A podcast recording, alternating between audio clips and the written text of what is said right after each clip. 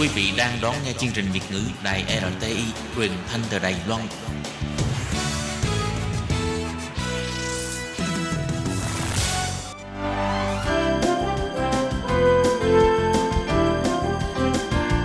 Xin mời quý vị và các bạn đến với chuyên mục Nhìn ra thế giới. Chuyên mục này gồm những nội dung liên quan đến quốc tế,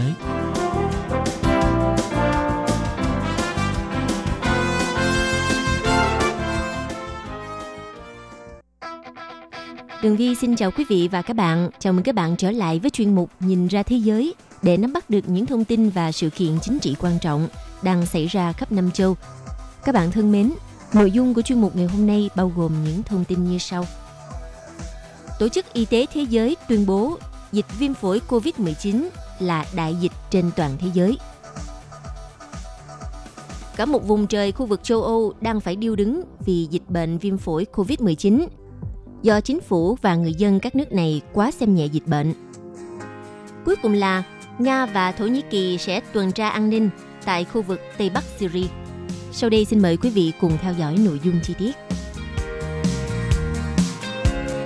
Thưa các bạn, trong những ngày gần đây, dịch viêm phổi COVID-19 hoành hành khắp thế giới. Tổ chức Y tế Thế giới cuối cùng đã chính thức tuyên bố COVID-19 là đại dịch.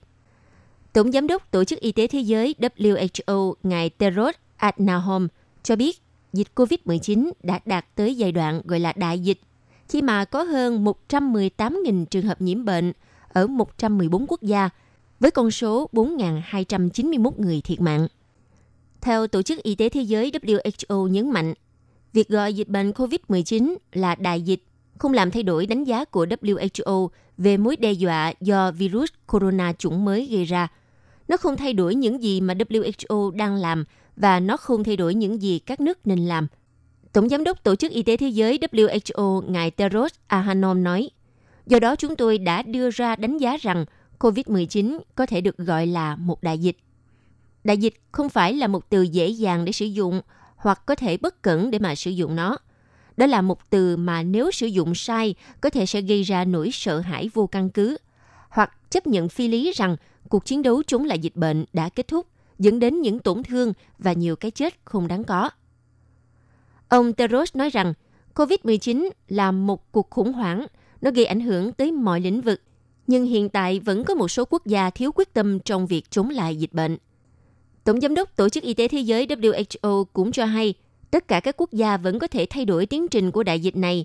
Ông nhấn mạnh rằng, hành động nhanh chóng có thể sẽ ngăn chặn lây nhiễm trên diện rộng.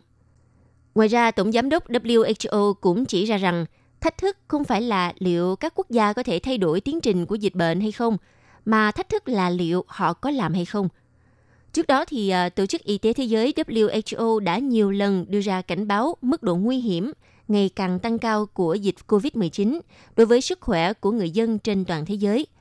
Đồng thời, WHO cũng nhấn mạnh nguy cơ COVID-19 trở thành đại dịch toàn cầu là điều rất thật vào hôm ngày 30 tháng 1 vừa qua, WHO cũng đã từng tuyên bố tình trạng khẩn cấp về sức khỏe cộng đồng toàn cầu trong thời điểm cuối tháng 1 có ít hơn 100 trường hợp nhiễm COVID-19 bên ngoài Trung Quốc và 8 trường hợp lây nhiễm từ người sang người. Được biết, lần cuối cùng đại dịch được ghi nhận trên thế giới là dịch cúm AH1N1 xảy ra vào năm 2009. Và cho tới ngày 11 tháng 3 thì Tổ chức Y tế Thế giới WHO đã tuyên bố COVID-19 là đại dịch toàn cầu – Chính phủ Ấn Độ cũng đã ra quyết định hủy gần như toàn bộ thị thực cho người nước ngoài trong vòng một tháng. Với hy vọng, biện pháp này nhằm ngăn chặn sự lây lan của virus SARS-CoV-2 tràn vào quốc gia Nam Á này.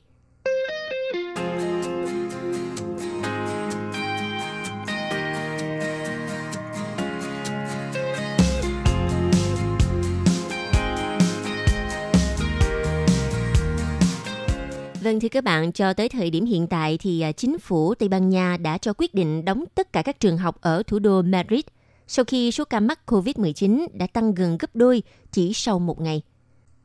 Sự lây lan nhanh chóng của dịch bệnh viêm đường hô hấp cấp do chủng mới của virus corona hay còn gọi là COVID-19 đã buộc nước Ý trở thành quốc gia đầu tiên trên thế giới thực hiện biện pháp phong tỏa toàn quốc từ ngày 10 tháng 3 cho tới ngày 3 tháng 4.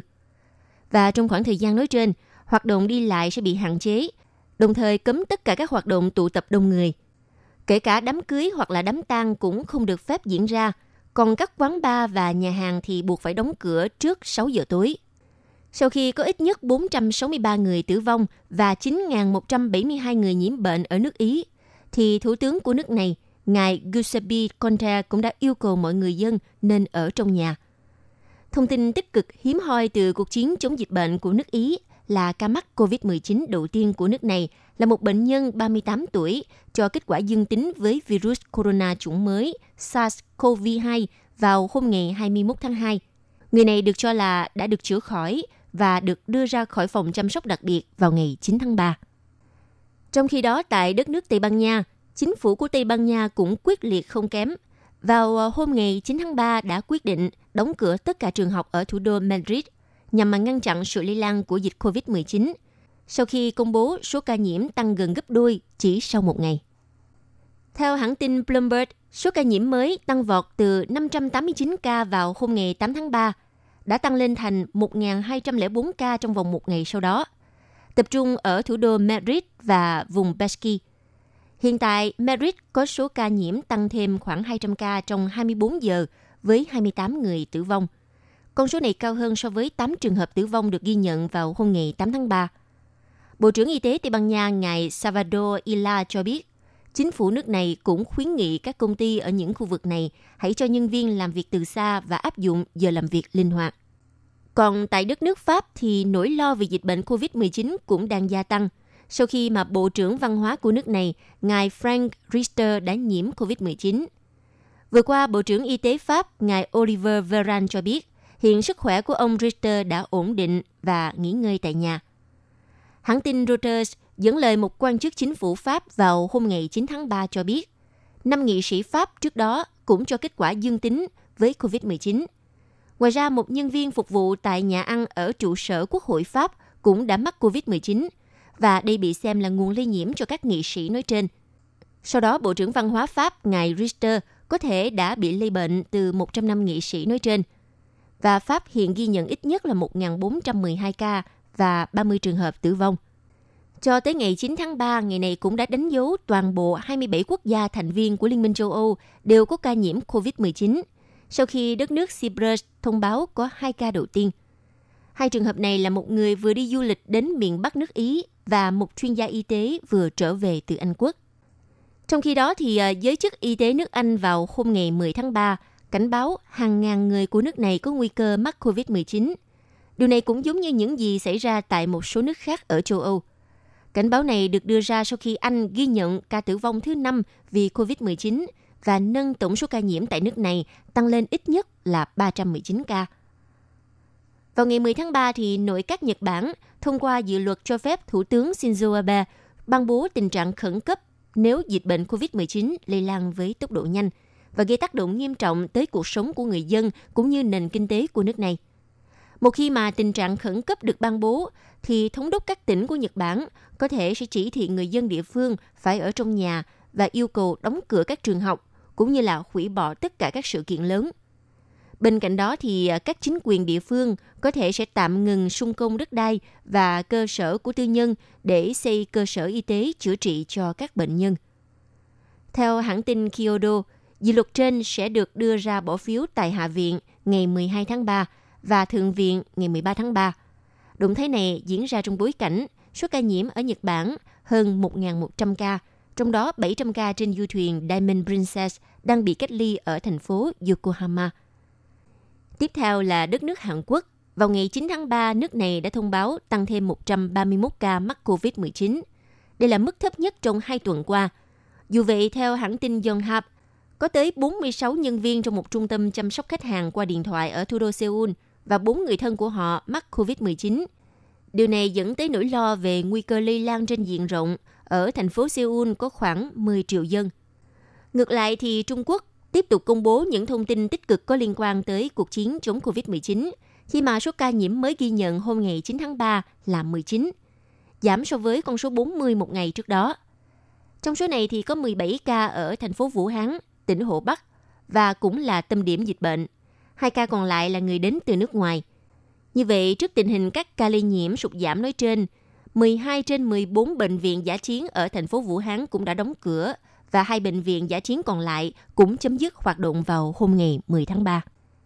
Trở lại tình hình dịch bệnh tại các nước Liên minh châu Âu, các bộ trưởng y tế Liên minh châu Âu cũng đã có cuộc họp khẩn tại thủ đô Brussels, Bỉ để thảo luận về việc tăng cường phối hợp nhằm ứng phó với dịch bệnh.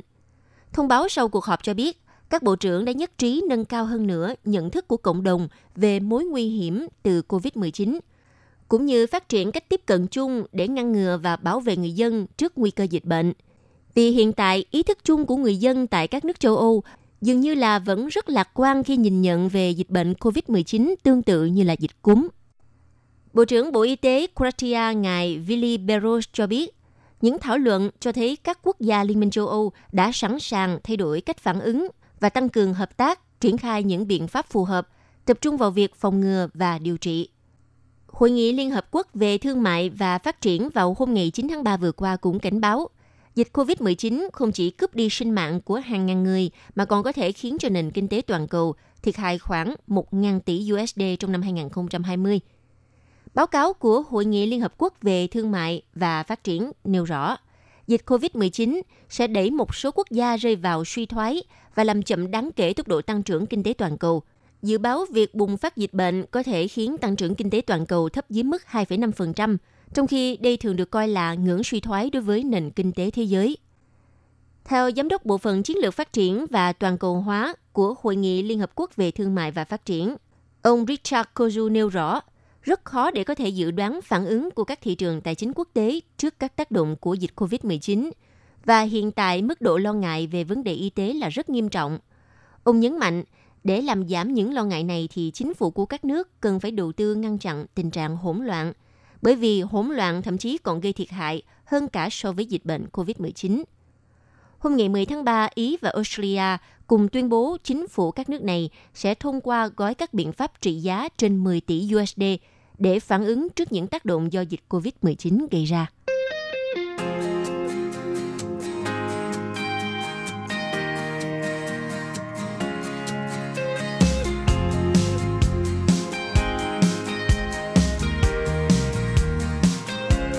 Theo hãng thông tấn Reuters và Tân Hoa Xã, Bộ trưởng Ngoại giao Thổ Nhĩ Kỳ ngài Makavusoglu thông báo Ankara sẽ tuần tra phía bắc hành lang an ninh được thiết lập chung quanh tuyến đường cao tốc M4 ở tỉnh Idlib, Tây Bắc Syria, trong khi các lực lượng Nga thì tuần tra ở khu vực phía Nam. Theo ông Cavusoglu nhấn mạnh, hoạt động tuần tra sẽ bắt đầu vào ngày 15 tháng 3. Thỏa thuận về hành lang an ninh là một phần của lệnh ngừng bắn hai bên đạt được nhằm chấm dứt xung đột ở Idlib. Trong một diễn biến có liên quan vào ngày 11 tháng 3, Bộ trưởng Quốc phòng Thổ Nhĩ Kỳ ngài Eka cho biết các cuộc thảo luận về tình hình tại Idlib giữa các quan chức nước này và Nga tại Ankara đã diễn ra tích cực và mang tính xây dựng. Đặc phái viên Mỹ về Syria, ngài Jugefrey khẳng định Washington đang thảo luận với NATO về các biện pháp hỗ trợ Thổ Nhĩ Kỳ tại Idlib, nhưng cũng cân nhắc các phản ứng có thể đưa ra trong trường hợp thỏa thuận ngừng bắn ở Idlib bị phá vỡ. Trong khi đó, thì Bộ trưởng Bộ Ngoại giao Thổ Nhĩ Kỳ cho biết Mỹ sẵn sàng cung cấp thông tin tình báo cho Ankara có liên quan tới chiến dịch tại Idlib.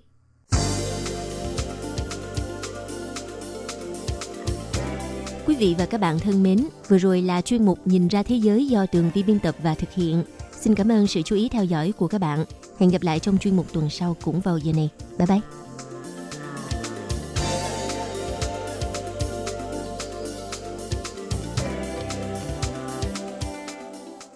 Quý vị và các bạn thân mến, sau đây là email của Ban Việt ngữ ctv a rti org tvk Hộp thư truyền thống của Ban Việt ngữ việt nam miss PO Box 123 gạch ngang 199 Taipei 11199 Còn thính giả ở Việt Nam xin gửi đến hộp thư số 104 Hà Nội, Việt Nam.